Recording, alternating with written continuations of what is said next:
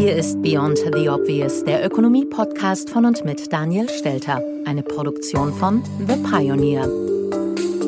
Ich freue mich sehr, dass Sie auch in dieser Woche wieder mit dabei sind bei der neuesten Ausgabe meines Podcasts. Beyond the Obvious, der Podcast mit Dr. Daniel Stelter.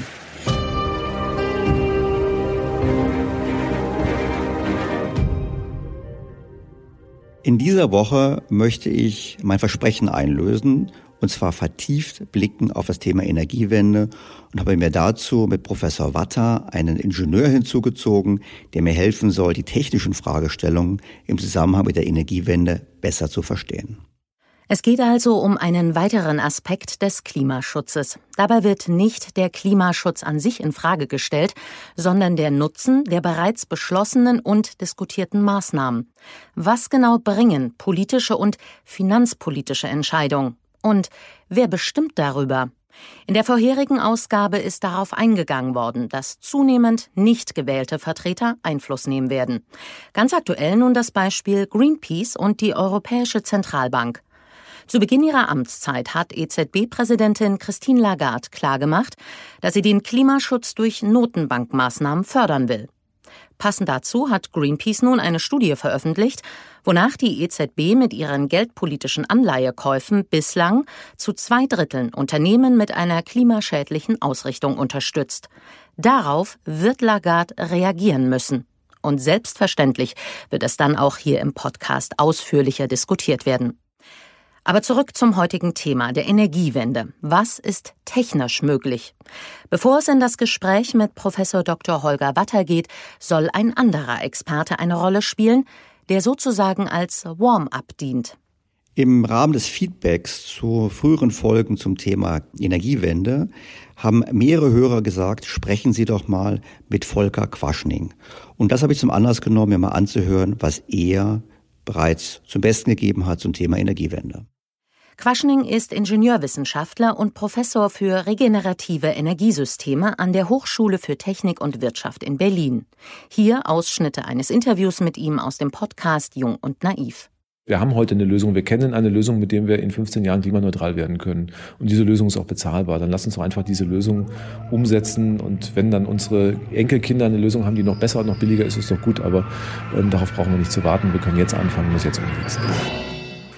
Da ist schon der erste Punkt, bei dem ich mit Herrn Quaschning nicht einer Meinung bin. Und wir werden gleich detaillierter darauf eingehen, warum nicht.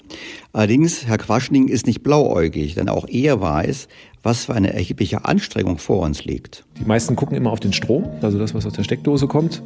Aber es ist ja nicht die ganze Energie. Das heißt, wir fahren noch Auto, das machen wir mit Benzin, wir heizen noch, das machen wir mit Öl oder Gas. Und wenn man die gesamte Energieversorgung uns angucken, also wirklich alles, Heizen, Autofahren, Strom, da sind wir nur bei 14%. Das heißt also, für die Energiewende fehlen noch 86%. Und das müssen wir in 15 Jahren schaffen. Was Herr Quaschning hier sagt, ist vollkommen richtig. Die Menge, die wir mit erneuerbaren Energien erzeugen, ist lächerlich klein im Vergleich zum gesamten Energiebedarf, den wir haben. Darüber hinaus muss man wissen, dass da noch weitere Zahlen enthalten sind, nämlich auch ein großer Anteil von Biomasse, das also nicht eigentlich Wind und Solar ist, sondern vor allem Biomasse. Und weiterer Punkt, auch in dem Zusammenhang sehr wichtig, wenn wir uns anschauen, wie der Energiemix sich geändert hat in den letzten 10 Jahren, müssen wir feststellen, die erneuerbaren Energien haben bis jetzt vor allem dazu gedient, den Rückgang der Atomkraft zu kompensieren. Das ist auch ein wichtiger Grund dafür, warum wir unsere CO2-Ziele in Deutschland nicht erreichen. Also die Speicher sind schon da. Das heißt, was wir nur noch aufbauen müssen, sind sozusagen die Elektrolyseure und die Methanisierungsanlagen, die also Strom in Gas umwandeln, und dann noch die Gaskraftwerke, die Gas wieder zurück in Strom umwandeln. Das müsste man jetzt ambitioniert angehen in großen Stückzahlen, und dann ist die Energiewende gewuppt. Also dann haben wir die Batteriespeicher, die für den Kurzzeitbereich sind. Die haben einen sehr guten Wirkungsgrad. Die Gasspeicher sind schlecht vom Wirkungsgrad, aber die brauchen wir halt nur wenige Stunden im Jahr. In der Kombination können wir wunderbar eine sichere Stromversorgung sichern. Gut, was Herr Quaschning dabei natürlich nicht sagt, ist, wie teuer das Ganze ist. Ich meine, wir haben viele technische Herausforderungen von dieser Überlegung überhaupt noch nicht gelöst. Ich meine, ich persönlich muss sagen, ich glaube, es ist unrealistisch davon auszugehen, dass wir als Land völlig autonom werden von Importen. Wir werden in Zukunft eben statt fossiler Energien dann eben Wasserstoff importieren, wenn man sich so vorstellt. Aber die Lösung zu haben, wir können alles hier im Inland herstellen, halte ich für technisch und vor allem auch wirtschaftlich nicht darstellbar. Er ist sicherlich optimistisch, was den Ausbau der erneuerbaren Energien betrifft. Und ich halte ihn für sehr optimistisch, was seine Thesen betrifft zum Thema Speicherung. Für die Energiewende brauchen wir auch noch die Zeiträume 2-3 Wochen, wo wir wirklich Schwierigkeiten haben, die Stromversorgung aufrechtzuerhalten, weil wenig Wind und Sonne da ist. Das werden wir mit Batterien nicht machen. Und da gehen wir dafür aus, dass wir diese sogenannte Power-to-Gas-Technologie nehmen. Man nimmt einfach Strom, Elektrolyse, kennt man so aus dem Chemieunterricht, da blubbert dann so Wasserstoff raus. Den kann ich dann nochmal mit dem Katalysator aufarbeiten zu Methan. Und Methan ist eigentlich Erdgas.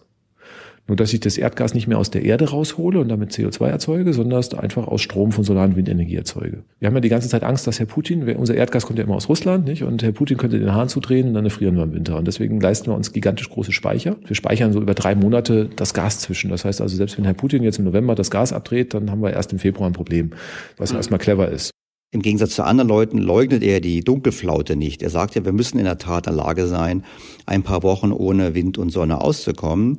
Aber was er dann postuliert, wie einfach es jetzt sei, über Elektrolyse Wasserstoff zu erzeugen und auf diese Art und Weise quasi mehrere Wochen überbrücken zu können, das ist etwas, was sicherlich technisch sehr problematisch ist und vor allem sehr teuer ist, weshalb ich das auch entsprechend meinen Gesprächspartner Professor Watter gefragt habe.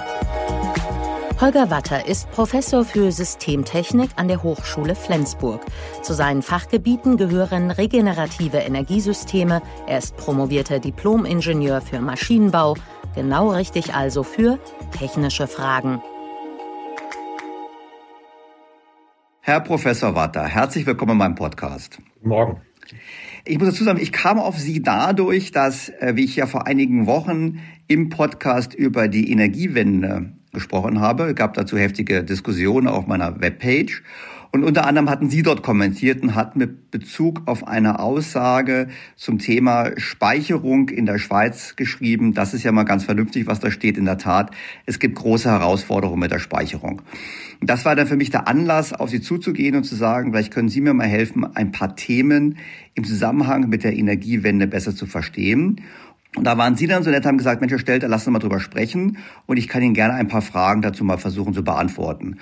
Und das machen wir heute im Podcast und zwar ganz bewusst so, dass wir beide zum einen festhalten, dass wir beide keine Klimawandelleugner sind, dass wir der Auffassung sind, wir sollten unbedingt etwas tun, um den CO2-Ausstoß zu reduzieren, dass wir aber die Frage aufwerfen, wie geht das eigentlich technisch?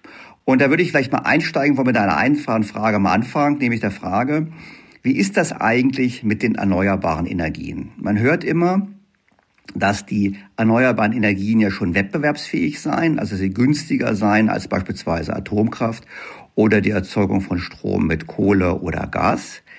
Und da frage ich mich natürlich immer als Ökonom, ja, wenn das so ist, warum muss man subventionieren? Aber vielleicht könnten Sie mir mal ganz kurz erklären, wie ist das nun eigentlich so? Wie wettbewerbsfähig sind die erneuerbaren Energien dann wirklich? Wir wollen den Klimawandel nicht leugnen. Jeder Ausbau von erneuerbaren Energien ist wichtig und richtig, aber mir erscheint die Diskussion zu oberflächlich. 2 einfache Beispiele, die jeder eigentlich auch kennt. Photovoltaikanlagen können nur tagsüber funktionieren. Dann wird oftmals mit der Nennleistung argumentiert, aber nicht mit der tatsächlichen Leistung, die zum jeweiligen Zeitpunkt erbracht wird. Und das ist die wichtige Aussage. Nachts ist es dunkel, da ist die Leistung gleich 0. Bei Windkraftanlagen im Landbereich komme ich so übers Jahresmittel auf eine, ich sage immer Verfügbarkeit, obwohl das technisch nicht ganz richtig ist, von 25%. Das heißt, bei einer 1 Megawatt Windkraftanlage sind im Jahresmittel, im Winter ein bisschen mehr, im Sommer ein bisschen weniger, 25%, also 250 kW eigentlich nur verfügbar. Und da geht vieles in der gesellschaftlichen Diskussion durcheinander und das macht mir eigentlich Sorge. Jetzt müssen Sie mir mit der Eingangsfrage nochmal helfen. Das war das Vorwort. Es ist richtig, dass die Diskussion immer durcheinander geht. Das geht mir ja ganz genauso. Das habe ich auch gemerkt bei dem Feedback, was ich bekommen habe zu dem letzten Podcast. Wie ist es jetzt mit den Kosten? Weil Sie haben gesagt, naja gut, der Wind bläst nicht immer. Und wenn ich es richtig verstanden habe, ist es ja nicht so, dass der Wind nur selten nicht ausreichend bläst, sondern wir haben sehr viele Tage, wo wir eben nicht die Nennleistung erwirtschaften. Oder nachts habe ich auch nichts von der Nennleistung der Photovoltaikanlage, einfach deshalb, weil sie nichts produziert. Kann man jetzt sagen, wie gesagt wird, die erneuerbaren Energien sind bereits wettbewerbsfähig oder ist das eigentlich dann doch nicht der Fall? Die Frage der Wettbewerbsfähigkeit geht jetzt in eine betriebswirtschaftliche Bewertung über. Ich würde es ganz gerne andersrum formulieren. Wenn eine Anlage, ich sag mal, nicht jederzeit verfügbar ist, dann muss ich Redundanzen schaffen. Das heißt, wenn ich ein Fahrrad brauche für meine berufliche Tätigkeit und ich kann über das Fahrrad nicht jederzeit verfügen, dann muss ich mir Gedanken machen, ob ich ein zweites Fahrrad kaufe, mir eins miete oder wie auch immer. Und die gleiche Situation haben wir eben bei den erneuerbaren Ebenen. Für den Fall, dass die Anlagen nicht verfügbar sind, brauche ich Speichertechnologien oder aber redundante Anlagen und Geräte. Und beim Tagesgang der Bundesrepublik Deutschland, also einer Industrienation, kann ich zurzeit nicht erkennen, wie man ohne Atomkraft, ohne Kohle diese Zeiten überbrücken will. Und das erzeugt natürlich mehr Kosten. Ich kaufe es aus dem Ausland ein, ich importiere es aus dem Ausland. Das ist alles mit zusätzlichen Aufwand verbunden, den ich aber betriebswirtschaftlich oder volkswirtschaftlich schwer bewerten kann. Das verstehe ich. Ich will Sie auch gar nicht jetzt auf die wirtschaftliche Schiene schicken. Die Frage ist, es wird doch immer gerne gesagt, wir können entweder importieren. Da würde ich sagen, naja, wenn die Nachbarländer denselben Weg gehen wie wir, dann haben die ja wahrscheinlich zum selben Zeitpunkt wie wir auch den Bedarf an Importen. Welche Möglichkeiten gibt es denn zu speichern? Ich meine, es wird immer gesprochen von Batterie. Sind Batterien die Antwort auf das Problem? Batterien kann man nutzen für kleinere Leistungen. Also wir kennen das vom Handy, vom Laptop, vom PC, von mir auch gerne für ein Haus über Stunden in der Größenordnung. Aber sobald größere Leistungen erforderlich, wird das Ganze ein Problem. Ich würde es ganz gerne an einem einfachen Beispiel deutlich machen, mit einer Kilowattstunde, für die wir so im Haushalt zurzeit ungefähr 30 Cent bezahlen. Und da weiß man eben von Pumpspeicherkraftwerken, dass wenn man eine Masse anhebt, kann man damit sehr gut und verlustarm Energie speichern. Und wenn man diese eine Kilowattstunde in Form von potenzieller Energie, also durch Anheben, speichern möchte, und man nimmt zum Beispiel 10 Kilogramm, dann frage ich immer ganz gerne, wie hoch muss man denn diese Masse heben, um eine Kilowattstunde, nochmal für 30 Cent ungefähr, speichern zu können. Und da kommt man auf 36 Kilometer. Das liegt an den Stunden, an den 3600 Sekunden, die da drin stecken. Und daran merkt man schon, dass das eigentlich riesige, Bedarfe sind und Batterien eher nur für kleine Leistungen ausreichen.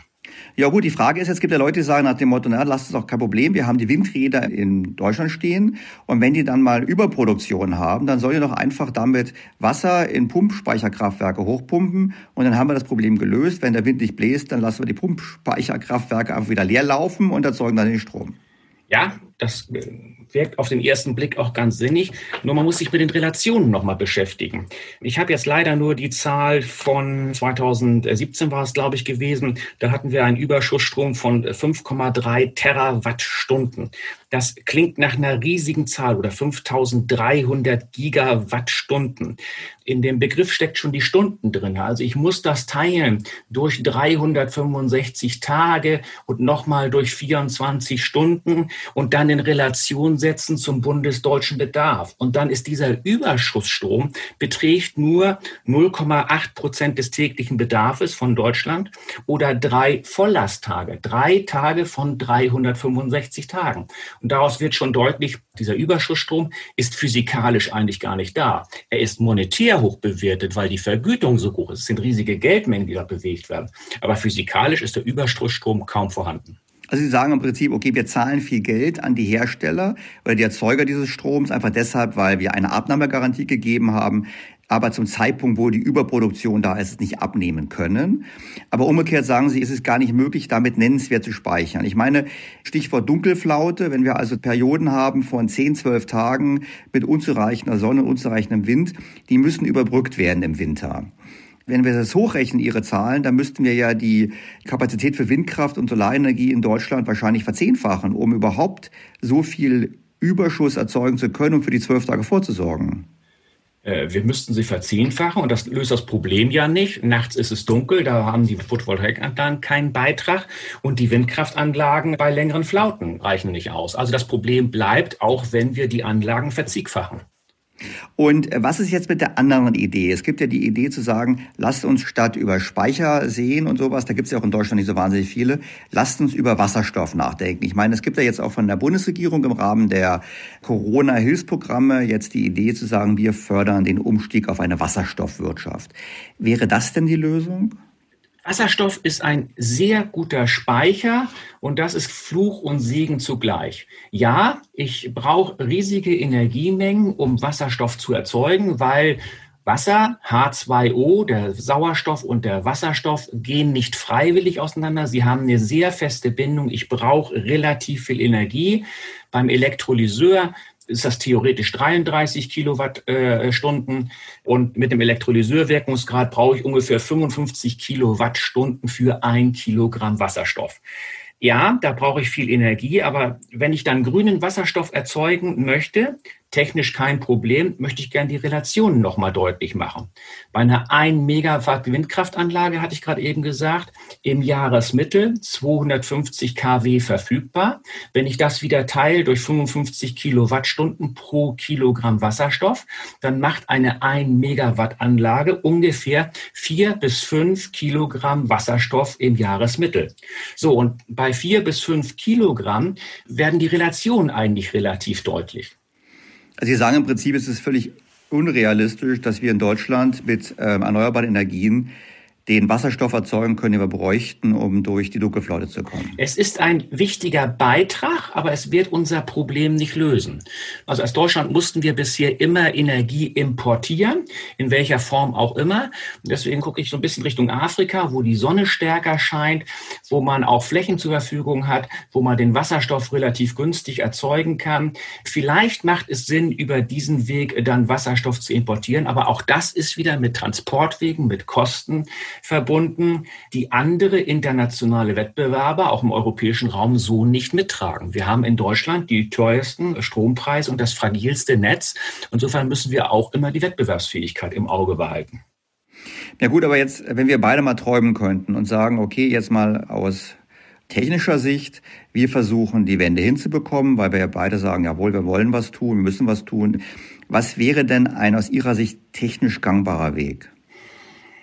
Eine Mischung aus allem. Also Erneuerbare ausbauen, das ist richtig. Grenzen spüren wir teilweise gesellschaftlich jetzt schon. Im Offshore-Bereich haben die Windkraftanlage mehr Vollerstunden. Also da bekommt man tatsächlich mehr heraus. Aber wir dürfen eben auch die internationale Wettbewerbsfähigkeit nicht aus dem Auge verlieren, müssen Energien auf anderen Wegen importieren und ich befürchte, wir müssen auch sparen. Das heißt im Klartext, Sie sagen, wenn wir es ernst meinen, müssen wir doch in die Richtung gehen, wie zum Beispiel Greenpeace ja postuliert, dass ja zum Beispiel den Individualverkehr deutlich einschränken. Da gibt es ja diese Studien, die sagen, dass wir in Europa nur noch halb so viele Autos haben wie heute in Zukunft und die dann eben auch deutlich kleiner sind und batteriebetrieben sind. Also Sie sagen im Prinzip, die eigentliche Antwort liegt daran, dass wir alle unseren Energieverbrauch senken, indem wir weniger konsumieren. Ich befürchte, das ist Teil der Antwort, ja. Ich bin ein Kind der Energiekrise, 70, 72, Sonntagsfahrverbote, Helmut Schmidt habe ich bewusst miterleben dürfen müssen. Ich befürchte, sowas wird wiederkommen, aber es löst auch das gesamte Problem nicht. Wenn ich mir eine Stadt wie Hamburg einfach vorstelle, die brauchen schon von der Versorgungslage, also Essen und Trinken über die Lebensmittelkonzerne, eine Infrastruktur, die ich mit einer reinen E-Mobilität nicht lösen werde. Da ist Wasserstoff dann wieder eine Möglichkeit. Aber das Problem ist nicht so einfach, wie man es sich gerne macht. Und auch dann kommt wieder die Frage internationale Wettbewerbsfähigkeit, Deindustrialisierung eines Landes. Wenn andere europäische Partner diesen Weg nicht mitgehen, ist das eigentlich zielführend.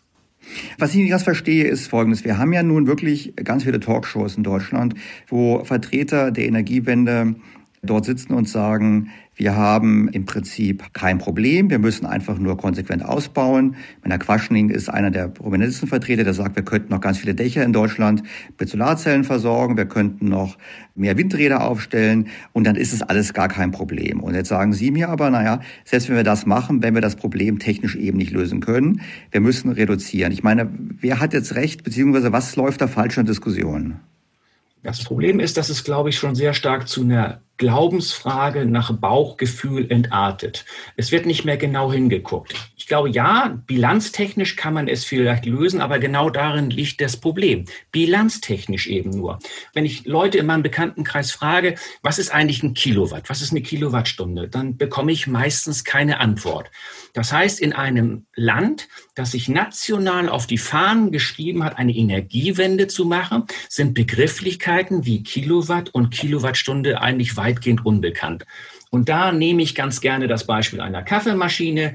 Die hat nämlich ungefähr eine Anschlussleistung von 1000 Watt. 1000 Watt ist ein Kilowatt. Und wenn ich diese Kaffeemaschine, also eine haushaltsübliche Kaffeemaschine, eine Stunde lang laufen lasse, dann habe ich eine Kilowattstunde Energie verbraucht. Kostet mich 30 Cent, je nach Haushaltstarif dementsprechend. Jetzt kann ich an diese Kaffeemaschine auch 100 Watt anschließen, also in kleineren Leistung, und lasse die Anlage 10 Stunden lang laufen. Dann habe ich auch eine Kilowattstunde Energie verbraucht, bekomme aber keinen Kaffee. Das heißt, erstmal, eine Kilowattstunde ist nicht gleich einer Kilowattstunde. So, das geht schon dauernd durcheinander. Und was ich eigentlich brauche, ist Leistung, weil sonst bekomme ich diesen Kaffee nicht. Und das geht meines Erachtens durcheinander. Das ist dann die Antwort, bilanztechnisch lässt sich das Problem lösen. Das ist auch das Problem bei den Photovoltaikanlagen. Die Leistung bringen sie nicht. Über den Tag bekomme ich die Energiemenge, aber die Leistung nicht, die ich für mein Herd zum Beispiel brauche. Anschlussleistung ungefähr 10 kW, je nachdem, wie viele Heizplatten ich da angeschaltet habe und was ich gerade köchel. 10 kW heißt, wenn ich weniger Leistung zur Verfügung habe, kann ich mir beim Mittagessen nichts kochen. Und damit fängt das Problem an. Also Sie sagen, um Klartext, selbst wenn die Sonne scheint, kann ich Gefahr laufen, dass meine Photovoltaikanlage nicht ausreicht, um den Herd zu betreiben. Das hängt jetzt von den Quadratmetern ab und das hängt natürlich von der Sonneneinstrahlung ab. Aber ich behaupte mal, in weiten Teilen des Jahres reicht das nicht mal aus für den Betrieb einer Kaffeemaschine. Das heißt aber auch, wenn Leute dann, das haben auch einige kommentiert eben damals bei mir im Blog, die geschrieben haben, ich habe eine Photovoltaikanlage und ich bin autonom, ich decke 92% meines Strombedarfs ab, dass die im Prinzip genau dieser Unterscheidung zwischen Kilowatt und Kilowattstunde, dass sie da quasi dem nicht gefolgt sind. Bilanztechnisch. Und nochmal, bei einer Kilowattstunde, da steckt hinten der Begriff Stunde drin. Und bei einem Jahr sind das 8.760 Stunden, die dabei reinwirken. Das macht die Energiemenge groß, also die Zeit hilft hier. Aber für das Kochen, für das Autofahren brauche ich eben Leistung. Und das ist Kilowatt. Gut, und Sie sagen im Prinzip, der Vorteil der fossilen Brennstoffe oder Energieträger ist ja, dass sie in kurzer Zeit große Leistung ergeben. Und die erneuerbaren Energien, die haben das Problem, sie erwirtschaften konstant eine Leistung, aber nicht auf diesem Niveau, weshalb man das theoretisch bündeln muss, um dann diese Leistung abrufen zu können. Ist das sowas? Eine richtige Beschreibung aus Laiensicht? Oder habe ich das jetzt? Also ich muss dann nachsteuern können, also Gas geben können, wenn Sonne und Wind nicht scheinen. Biogasanlagen haben diese Möglichkeiten. Da habe ich einen Biogasspeicher, einen Speicher, kann den Motor, den ich dann da betreibe als Generator, dann hochfahren, wenn ich die Leistung brauche. Also Biogasanlagen sind gute Speicher. Aber auch da haben wir in der Vergangenheit ja gelernt, wir kommen im Flächenbedarf an bestimmte Grenzen, wir kommen gesellschaftliche an Grenzen, also Stichwort Vermeischung der Landschaft. Und auch da reichten die Quadratmeter oder Quadratkilometer der Bundesrepublik Deutschland nicht aus, um die Bedarfe einer Industrienation zu decken. Also auch da gilt, ein wichtiger Beitrag, aber nicht Lösung des Problems. Kommen wir nochmal zu den Batterien. Es gibt ja Leute, die sagen nach dem Motto, naja, Batterietechnik entwickelt sich auch weiter. Wir sehen ja auch an unseren Handys. Die Handys können heute das, was vor Jahren Computer mit Mühe konnten. Das heißt, wir sehen technischen Fortschritt, bei Batterie wahrscheinlich auch. Tesla ist da ganz, ganz führend. Gibt es nicht doch die Hoffnung, dass wir quasi über moderne Batterietechnologien dann doch in der Lage sind, entsprechend Energie zu speichern, die wir dann abrufen können? Nicht vergessen, Handy sind ganz minimale Verbraucher. Also da kommen wir an das nächste Problem. Wenn ich mal schreiben würde, kleines M, großes W, Stichwort Milliwatt, und großes M und großes W, Megawatt, da steckt schon der Faktor 10⁹ dazwischen, zwischen diesen beiden Größenordnungen. Also Handy ist ein Schwachlastverbraucher, der, Entschuldigung, so gut wie gar nichts verbraucht. Überall dort, wo ich größere Leistungen benötige, kommt die Speicherung, die batterieelektrische Speicher an ihre Grenze. Einmal sind sie vom Gewicht sehr aufwendig. Zweitens, in der Elektrochemie habe ich einfach Grenzen. Elektronen wechseln vom einen zum anderen. Damit ist ein Energiepotenzial verbunden. Das ist einfach eine feste Größe. Ja, der Wirkungsgrad, da sind noch Potenziale und die können besser werden, aber wir kommen an physikalische Grenzen. Und diese physikalischen Grenzen können wir nicht überschreiten. Da gibt es dieses eine schöne Beispiel, um das jetzt mal hoch zu skalieren auf die Bundesrepublik Deutschland. Das war das Hornsdale Power Reserve, das in Australien hat. Genau, das ist die große Tesla-Batterie, ja, die da aufgestellt wurde, um quasi bei einer Windanlage, einer Windkraftanlage als Speicher zu agieren, um Spitzenleistungen abzuspeichern. Die Zahlenwerte nur nicht mehr im Kopf, deswegen muss ich es mir mal kurz aufschlagen. Also das hat eine Kapazität von 194 Megawattstunden, angeblich für 100 Millionen Euro im Preis dann dementsprechend. Nehmen wir diesen Speicher einmal für Deutschland, für eine windstille Nacht bringen und gucken uns die Relationen mal an. Also in Deutschland so ist der Verbrauch in der tagsüber ungefähr bei 80 Gigawatt in der Mittagsspitze, wo alle kochen. In der Nacht, wo wir weniger Verbraucher haben, brauchen wir ungefähr 50 Gigawatt.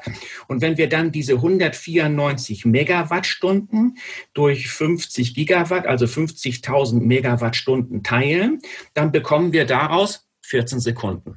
Also dieser riesige Speicher würde im Fall für Deutschland nur für 14 Sekunden ausreichen.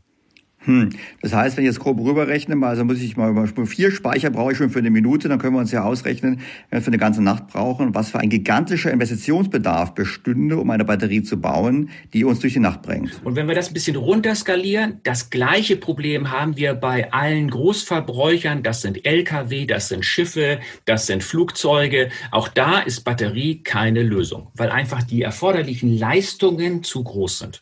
Und deshalb kommen wir dann zum Wasserstoff, wo die Frage eben aufkommt, ich meine, die Japaner setzen ja darauf, wir wissen ja, dass Toyota, obgleich Pionier im Bereich der Elektromobilität, konsequent weiter an Wasserstoff forscht, auch für Automobile, also nicht nur für Lastwagen. Das heißt, die Wasserstoffwirtschaft ist in der Tat die Zukunft. Und dann sagen sie, aber nicht bei uns, sondern dort, wo die Sonne scheint. Jetzt können wir natürlich sagen, okay, in Afrika gibt es auch nicht überall Wasser, aber zumindest in den küstennah gibt es Wasser, dass man da im Prinzip dort eine Wasserstoffproduktion aufbaut und von dort dann, wie auch heute, mit Tankern quasi den Wasserstoff dann hierher transportiert. Oder wir laufen die Gefahr des Greenwashing, also bei Ökostrom haben wir das gewisserweise ja auch, also der Strom, den ich aus der Steckdose, ist der gleiche, als egal welchen Tarif ich habe, aber ich kann eben auch Ökostrom kaufen mit besonderen Fördersätzen dahinter und das Gleiche können wir bei Wasserstoff eben auch machen, grauer, blauer, grüner Wasserstoff, Sie kennen vielleicht die Diskussion, der normale Weg, Wasserstoff heutzutage zu erzeugen, ist mit Hilfe einer Dampfreformierung, nämlich aus Erdgas oder aus Biomasse oder aus Kohle, wird eben der Kohlenwasserstoff aufgespalten und daraus entsteht der Wasserstoff. Das ist der klassische Weg. 98% des Wasserstoffes, den man heute auf dem Markt kauft, wird über diesen Weg erzeugt, weil es die günstigste Methode ist. Und natürlich würden uns die erdölreichen Staaten gerne diesen Wasserstoff verkaufen zu einem günstigen Preis, wenn wir hier eine Wasserstoffwirtschaft aufbauen. Ein anderer Mitbewerber, in Anführungsstrichen, sind die Franzosen mit ihren Atomkraftwerken. Auch die können natürlich eine Elektrolyse betreiben, haben dann aber den Vorteil, dass das Atomkraftwerk 24 Stunden, 365 Tage durchläuft. Die können dann den gleichen Wasserstoff mit einer Elektrolyse sehr viel günstiger anbieten, als wenn ich das mit einer Windkraftanlage mache. Nochmal eine Windkraftanlage, so als Zahlenwert, 1 Megawatt Nennleistung, erzeugt im Jahresmittel 250 kW, erzeugt 4 bis 5 Kilogramm Wasserstoff pro Stunde. Ich glaube, die Relationen werden dadurch schon sehr deutlich. Ja, vor allem wird deutlich, dass es nicht ausreichen kann. Ja. Wie kann es denn dann sein, wenn wir die Schlagzeilen immer hören, im Jahr 2020 wurde schon über 50% des Stromes aus erneuerbaren Energien erzeugt? Ich meine, das ist doch immer das Hauptargument, was gebracht wird, dass das mit den erneuerbaren Energien funktioniert. Das ist wichtig und richtig. Aber wie gerade eine Studentin bei mir wieder festgestellt hat, wenn ich die Anlagen der Anlage verdoppel, erzeugt das noch nicht eine Verdoppelung der Leistung. Weil Wind ist eine fiese Sache, da gibt es eine Weilbull-Verteilung. Die mittlere Windgeschwindigkeit liegt so in Deutschland bei 5 bis 6 Meter pro Sekunde, die Nenngeschwindigkeit eher so bei 12 Meter pro Sekunde. Und das zu rechnen, das ist schon eine windige Sache. Und deswegen funktioniert eben doppelt so viel Anlagen aufstellen, erzeugt doppelt so viel Energie leider nicht. Na gut, und vor allem müssen wir im Hinterkopf noch haben, dass ja Strom nur ein geringer Teil unseres Energieverbrauchs ist in Deutschland. Das heißt, wir haben natürlich dann, wenn wir Energiewende wollen und Klimaneutralität, einen enormen Weg vor uns. Wo ich jetzt mitnehme aus unserem Gespräch, dass Sie sagen, es ist technisch einfach nicht möglich, den heutigen Bedarf zu decken. Das heißt, wir müssen den Bedarf senken.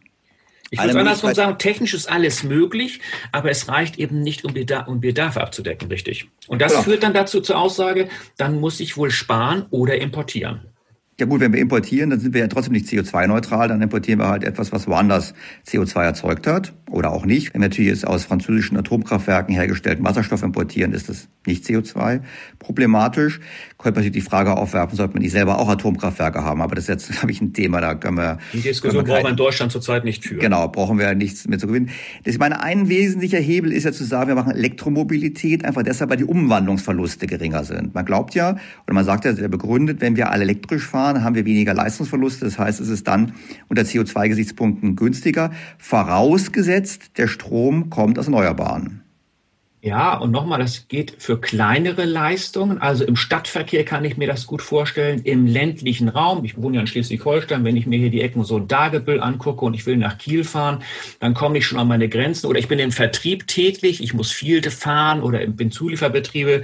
Dann kommt das einfach auch schon an entsprechende Grenzen heran. Jetzt glaube ich, jetzt kommen Grenzen heran. Sie sagen im Prinzip, wir haben das Thema einfach, dass wir eben zwar damit etwas abdecken können, aber nicht die heutigen Verbrauchsmuster abdecken können. Wir können nicht nach...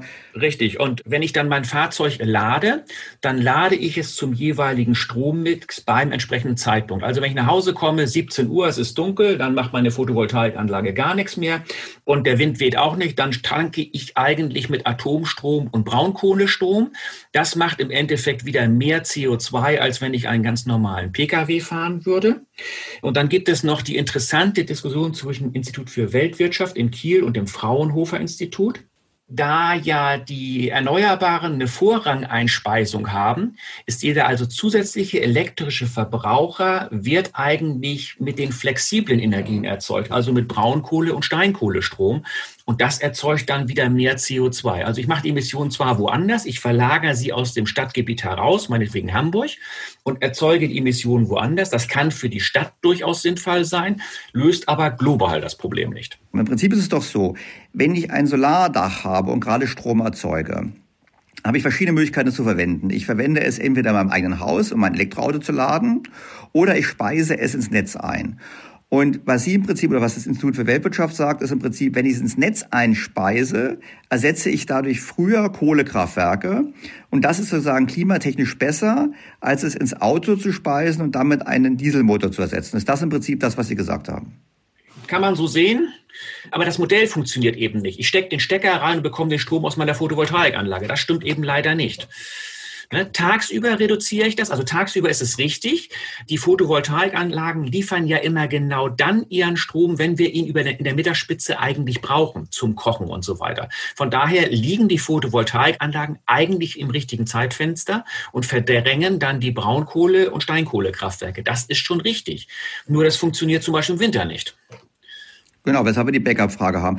Aber jetzt werfen wir mal einen Blick auf die Gesamtsituation. Also ich versuche es mal in meinen Worten zusammenzufassen.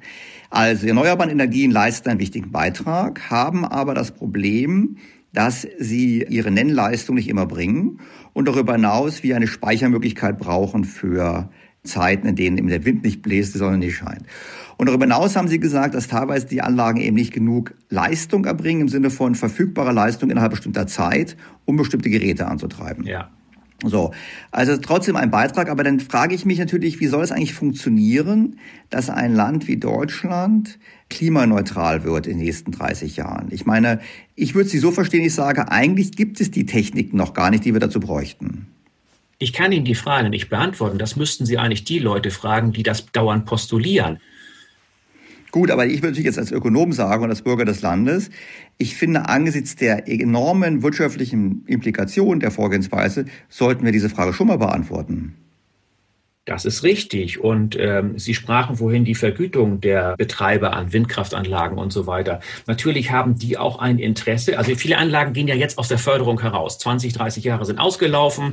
Der Windkraftanlagenbetreiber könnte gerne seine Anlage weiter betreiben. Er bekommt eben nur keine garantierte Einspeisevergütung mehr. Und natürlich hat er ein Interesse an dieser Einspeisevergütung.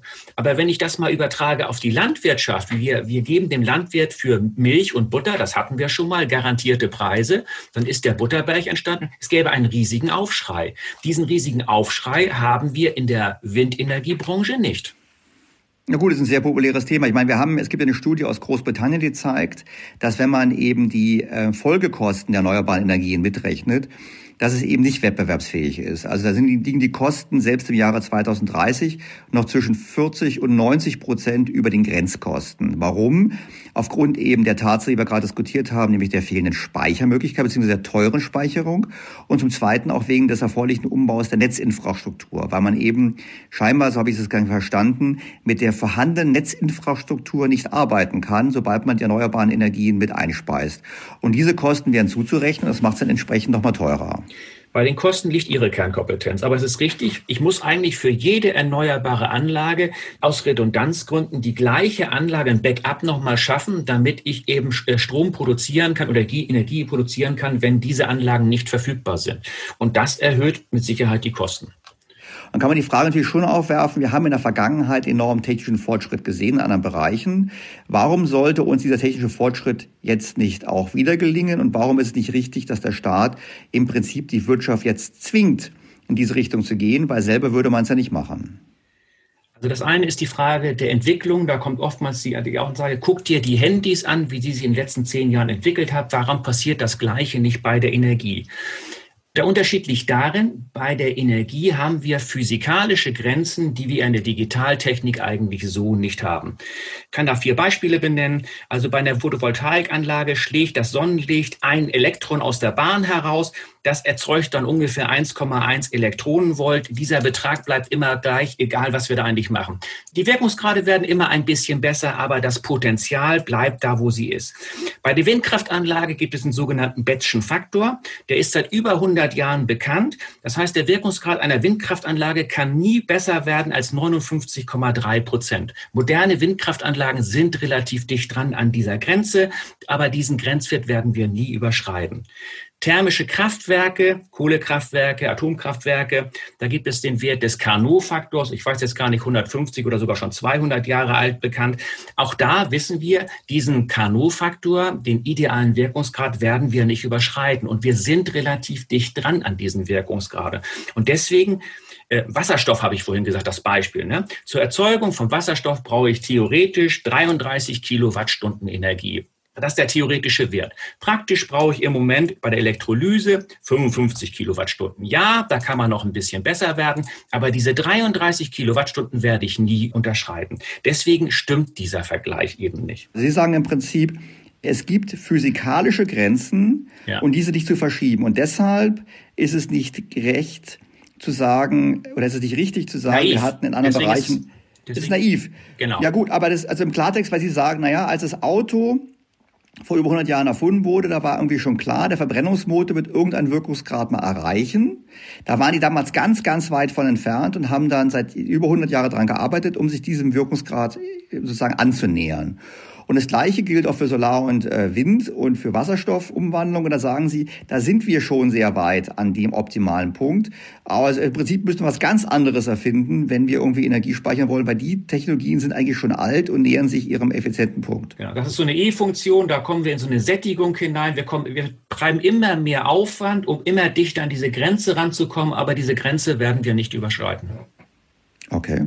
Also eine schlechte Nachricht. Und jetzt kommen wir zur zweiten Frage, die Zwangsmaßnahmen. Ja gut, aber die Hilfe der Staats, wenn der Staat jetzt hingeht, der Staat sagt, wir verbieten Verbrennungsmotoren, ihr müsst elektrisch fahren. Wir wollen jetzt unbedingt, dass wir Wind machen. Ich meine, die ganzen Maßnahmen, die befördern das quasi, um zu sagen, ich erhöhe einfach die Kapazität an erneuerbaren Energien. Beispielsweise, ich kann zwar nicht den Wirkungsgrad erhöhen, aber ich kann die Kapazität erhöhen.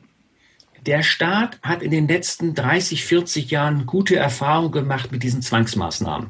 Ja, er hat die Grenzwerte immer weiter abgesenkt, er hat Dirigismus reingebracht, es gab einen riesigen, also Gurt ist das erste Mal, Einführung des Gurtes, riesiger Aufschrei, wie schrecklich das alles wäre, wir fahren alle mittlerweile mit dem Gurt. Einführung des Katalysators, genau das Gleiche, wird nicht funktionieren, zu teuer, riesiger Aufschrei. Aber es hat sich dann eben durchgesetzt. Also der Staat hat in den letzten 20, 30 Jahren sehr gute Erfahrungen gemacht, Euro-Normen immer weiter raufgesetzt, Euro 1, 2, 3, 4, 5, 6 und so weiter, um die Emissionswerte runterzugehen, hat sehr gute Erfahrungen damit gemacht. Aber auch da kommen wir jetzt wieder an die physikalischen Grenze. Und das ist zum Beispiel der Dieselskandal. Wir Ingenieure hatten leider nicht den Mut zu sagen, das funktioniert jetzt so nicht mehr. Wir kommen an diese Grenze ran. Wir müssen irgendwo Absprüche bekommen, um die Stickoxidwerte in den Griff zu kriegen. Das ist das sogenannte Dieseldilemma. Und das ist jetzt das Problem. 30 Jahre gute Erfahrung mit Zwangsmaßnahmen, Physik ignorieren. Und jetzt kommen wir an die physikalische Grenze und müssen Farbe bekennen. Deswegen ist es ein Vorwurf an uns Ingenieure, dass wir nicht den Mut gehabt haben, ehrlich zu sein. Und das ist natürlich nicht in Ordnung. Wobei, dann würde ich wiederum sagen, naja, die Ingenieure hört man jetzt auch nicht so lautstark. Wenn Herr Altmaier sich hinsetzt und sagt, 20-Punkte-Plan mit Wirtschaftsgarantie und Klimagarantie, mit zentralistischen Vorgaben, wo, was, wie gespart werden soll, am besten noch auf Jahresscheibe bezogen, dann würde ich sagen, wo sind Ingenieure, die aufschreien und sagen, lieber Herr Altmaier, es tut uns herzlich leid, wir sind ja nicht unwillig, wir haben nur technische Grenzen. Also ich spreche als Fachhochschule oft mit dem mittleren Management, mit den Fachabteilungen und ich höre eigentlich immer nur, dass die Leute sagen, das wird so nicht funktionieren. Und dann läuft dieser Laden, wie man so schön sagt, gegen eine Wand. Und das finde ich eigentlich ganz schrecklich. Also wir Ingenieure haben da leider in großen Teilen resigniert. Ja gut, und wenn der Laden vor die Wand fährt, dann reden wir ja von der Wirtschaft, die vor die Wand fährt. Ich meine, wir wissen... Wobei, ich würde das auch nicht ganz so im Raum stehen lassen. Ne? Also wie gesagt, jede Maßnahme ist willkommen und ist auch gut so. Also ein gesunder Optimismus will ich auch nicht verteufeln. Ich habe halt nur am Ende des Tages keine Lösung, den einfachen Weg, so wie er immer dargestellt wird in den Medien, in der Presse. Jetzt gebe ich den Ball mal zurück. Mir ist die Diskussion in den Medien zu oberflächlich. Sobald ich anfange, über CO2 zu reden, Stickoxide, hört mir schon keiner mehr zu, ist die Diskussion beendet. Herr Professor Watter, ich hoffe, wir haben in unserem Gespräch den Hörern etwas geholfen. Sowohl bei Ihnen wie auch auf meiner Webpage wollen wir ja ein bisschen Ihre Erklärungen veröffentlichen zum Nachlesen, auch das Kaffeemaschinenbeispiel und so weiter, damit die Hörer nochmal sagen können, okay, ich habe es nicht ganz verstanden, ich lese es nochmal nach, das findet man dort. Und ich würde ansonsten mich an der Stelle ganz, ganz herzlich bei Ihnen bedanken für Ihre Zeit und dass Sie geholfen haben, uns mal völlig losgelöst von wirtschaftlichen Fragestellungen einfach zu erklären, was passiert da eigentlich technisch, was geht und was geht nicht. Vielen Dank dafür. Ich bedanke mich auch und freue mich auf die Diskussion. Meine Schlussfolgerung nach dem Gespräch mit Professor Watter ist, dass es eben technisch doch nicht so einfach darstellbar sein wird, wie Herr Quaschning und andere es sagen.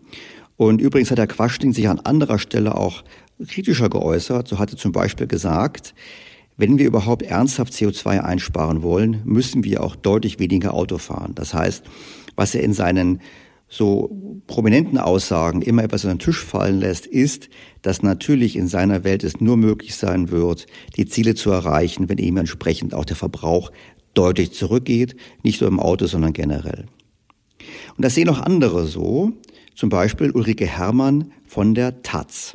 Ulrike Herrmann ist Wirtschaftsredakteurin und seit 20 Jahren bei der taz. Eigentlich ist sie ausgebildete Bankkauffrau, außerdem hat sie Geschichte und Philosophie studiert. Kürzlich erst war sie Teil einer Online-Talkrunde, zu der Sven Giegold geladen hatte, der für die Grünen im Europäischen Parlament sitzt. Der Punkt ist ja nicht, dass man diese einzelnen Maßnahmen alle finanzieren kann. Kann man. Aber was wir dann machen, ist ja, dass wir eine bestehende Struktur, die eigentlich super funktioniert, das muss jetzt alles umgebaut werden. Sprich, das sind alles Investitionen. Und das Einzige, was wir dafür bekommen, ist, das ist ja nicht wenig, nicht? Das ist ja das, was wir wollen, eine klimaneutrale Welt. Aber sonst bekommen wir nichts dafür. Das zweite Problem, auf das ja auch nie eingegangen wird, ist das Thema Nettoenergie. Also wie viel kommt da eigentlich raus bei dieser Rieseninvestitionsoffensive? Und da gibt es ja Berechnungen, dass man da Faktor 140 an Effizienz plötzlich haben müsste. Das hat man noch nie in der Welt gesehen. Und da es ja um 10 Jahre geht. Es geht ja nicht darum, was 2100 ist. Es geht darum, was 2030 ist. Und 10 Jahre sind ja dann doch sehr übersichtlich. Kann man eigentlich jetzt schon sicher sein, dass das nichts wird. jedenfalls nicht in dem bestehenden System. Diese Sicht von Ulrike Herrmann teile ich. Es ist Konsum und es wird nicht funktionieren. Es ist deshalb Konsum, weil wir Gelder, die wir für andere Zwecke verwenden könnten, soziale Ausgaben, Investitionen in anderen Bereichen, jetzt für etwas verwenden, was uns in der Tat direkt nichts bringt. Wir sparen CO2 ein, wir leisten einen Beitrag zur Bekämpfung des Klimawandels, wenn das denn so funktioniert, aber wir erhöhen unseren Wohlstand nicht, sondern wir verwenden einen Teil unseres Wohlstandes eben für diesen Zweck. Und es wird nicht funktionieren und ich würde fast genauso weit gehen wie Frau Herrmann, die nämlich bereit war, bei dem Thema zu wetten. Ich bin bereit, Wetten abzuschließen. Wird es gelingen, 2030, dass die EU ihren CO2-Ausstoß um 60% gesenkt hat? Da sage ich nein. Gegenüber 1990, darüber reden wir immer nicht. Gegenüber 1990, ach dann. Das hat Greta Thunberg auch gerade kritisiert. Der Punkt ist, die 60%, dann ist keine Wette mehr da. Das ist ja bedauerlich. Frau Herrmann hatte richtigerweise angesprochen, dass die Modelle immer von Annahmen ausgehen. Und diese Annahmen sind immer so, dass man sagt, naja, werden sie wirklich eintreten, werden sie nicht eintreten. Also eine Annahme ist immer, der Verbrauch wird sinken. Das sagt auch das Fraunhofer-Institut, das davon ausgeht, dass wir unser Verhalten anpassen.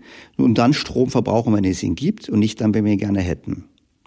Darüber hinaus sagen auch alle immer, Innovation würde passieren. Also ganz klar steht immer drin, wir brauchen maximale Innovation, weil die technischen Lösungen, die wir brauchen, um die Probleme zu lösen, heute noch gar nicht vorhanden sind.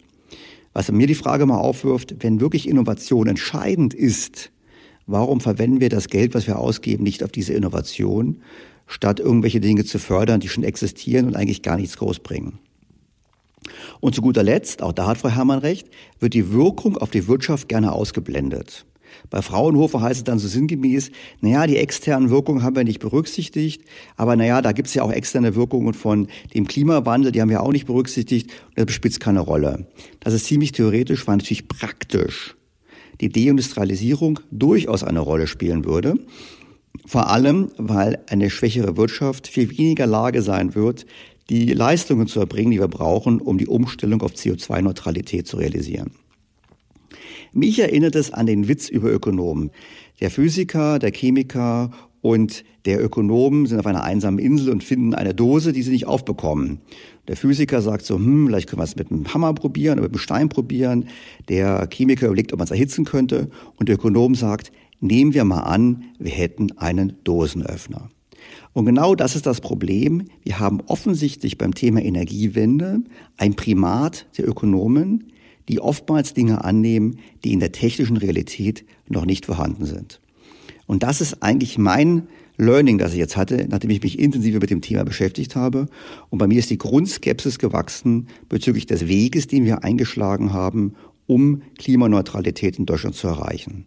Ich glaube, Planwirtschaft verbunden mit überoptimistischen Annahmen ist eine schlechte Kombination und wir werden am Ende alles verlieren. Wir werden die Klimaschutzziele nicht erreichen und wir werden unseren Wohlstand deutlich senken. Meine Hoffnung ist, dass diese Kritik auch breiter als Erkenntnis genommen wird und wir uns besinnen auf eine vernünftige Umweltpolitik und Klimapolitik. Noch ist das möglich und ich bleibe dabei, die Steuerung über CO2-Abgaben und CO2-Zertifikate ist viel effizienter als all das andere, was wir zurzeit machen. Das wird uns sicherlich in den kommenden Wochen und Monaten in anderen Podcasts wieder beschäftigen. Schon jetzt freue ich mich auf das sicherlich kontroverse Feedback zu dieser Ausgabe. Gerne per E-Mail, gerne als Sprachnachricht. Und ich verspreche, ich werde die Fragen beantworten. Und auch wenn es vielleicht etwas Zeit immer dauert, aber es bleibt keine Frage unerhört in diesem Podcast. Schauen Sie einfach mal auf die Website von Daniel Stelter. Auf think-beyondtheobvious.com finden Sie verschiedene Kontaktmöglichkeiten und wie üblich auch viele Informationen zum Nachlesen. Vielen Dank, dass Sie mir auch in dieser Woche bei einem etwas längeren Podcast gefolgt sind und auf ein Wiederhören am kommenden Sonntag. Ihr Daniel Stelter. Beyond the Obvious, der Podcast mit Dr. Daniel Stelter.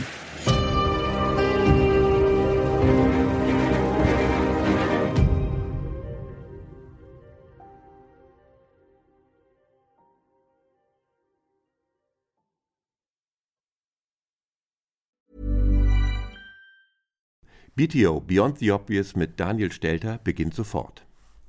Ich bin Kai Dirke. Und ich bin Anke Huben. Tja, wir gehen mit unserem Podcast Dirke und Huben, der Führungspodcast, ja nun schon in das 3. Jahr. Und für den Start in dieses Jahr haben wir uns wieder ein Thema ausgesucht, das uns alle umtreibt und fordert. Wir haben es genannt Krisenjahr 2024. Eine Frage der Haltung. Ja, und wenn man auf 2023 zurückguckt, muss man ja sagen, es war wirklich ein sehr forderndes Jahr für alle. Und mal ehrlich, wenn wir jetzt auf 2024 gucken, das wird uns wohl eher mit noch mehr Unsicherheiten konfrontieren. Die englische Wirtschaftszeitschrift Economist nennt das so schön Permavocation, also ein Zustand permanenten VUCAs. Das ruft geradezu nach einer Haltung der trotzigen Dennoch-Zuversicht, des Camuschen Sisyphos. Allerdings. Und deshalb wollen wir Sie zu Beginn dieses Jahres mit einem etwas anderen Blick auf Ihr Selbst inspirieren. Es geht um die Kultur der Performance und die Kultur des Charakters, um ein neues Modell der Lebensphasen und uns als raffiniertes Tier. Ja. Ha, es geht um Adam 1 und um Adam 2. Was das ist? Na, hören Sie doch mal rein. Sie finden alle Folgen unseres Podcasts in Ihrer Podcast-App unter Dirke und Huben, der Führungspodcast. Auf unserer Website dirkehuben.com und in den Shownotes dieser BTO-Folge. Wir freuen uns auf Sie. Und bis dahin wünschen wir Ihnen viel Freude am Führen. Und jetzt geht es weiter mit Daniel Stelter in BTO. Intelligente Tools lassen Sie smarter arbeiten. Deshalb hat Workday KI in sein System integriert. Damit unterstützen Sie Ihre Workflows optimal und können sie bei Bedarf anpassen. Agilität auf Knopfdruck sozusagen. Workday, the finance and HR system for a changing world.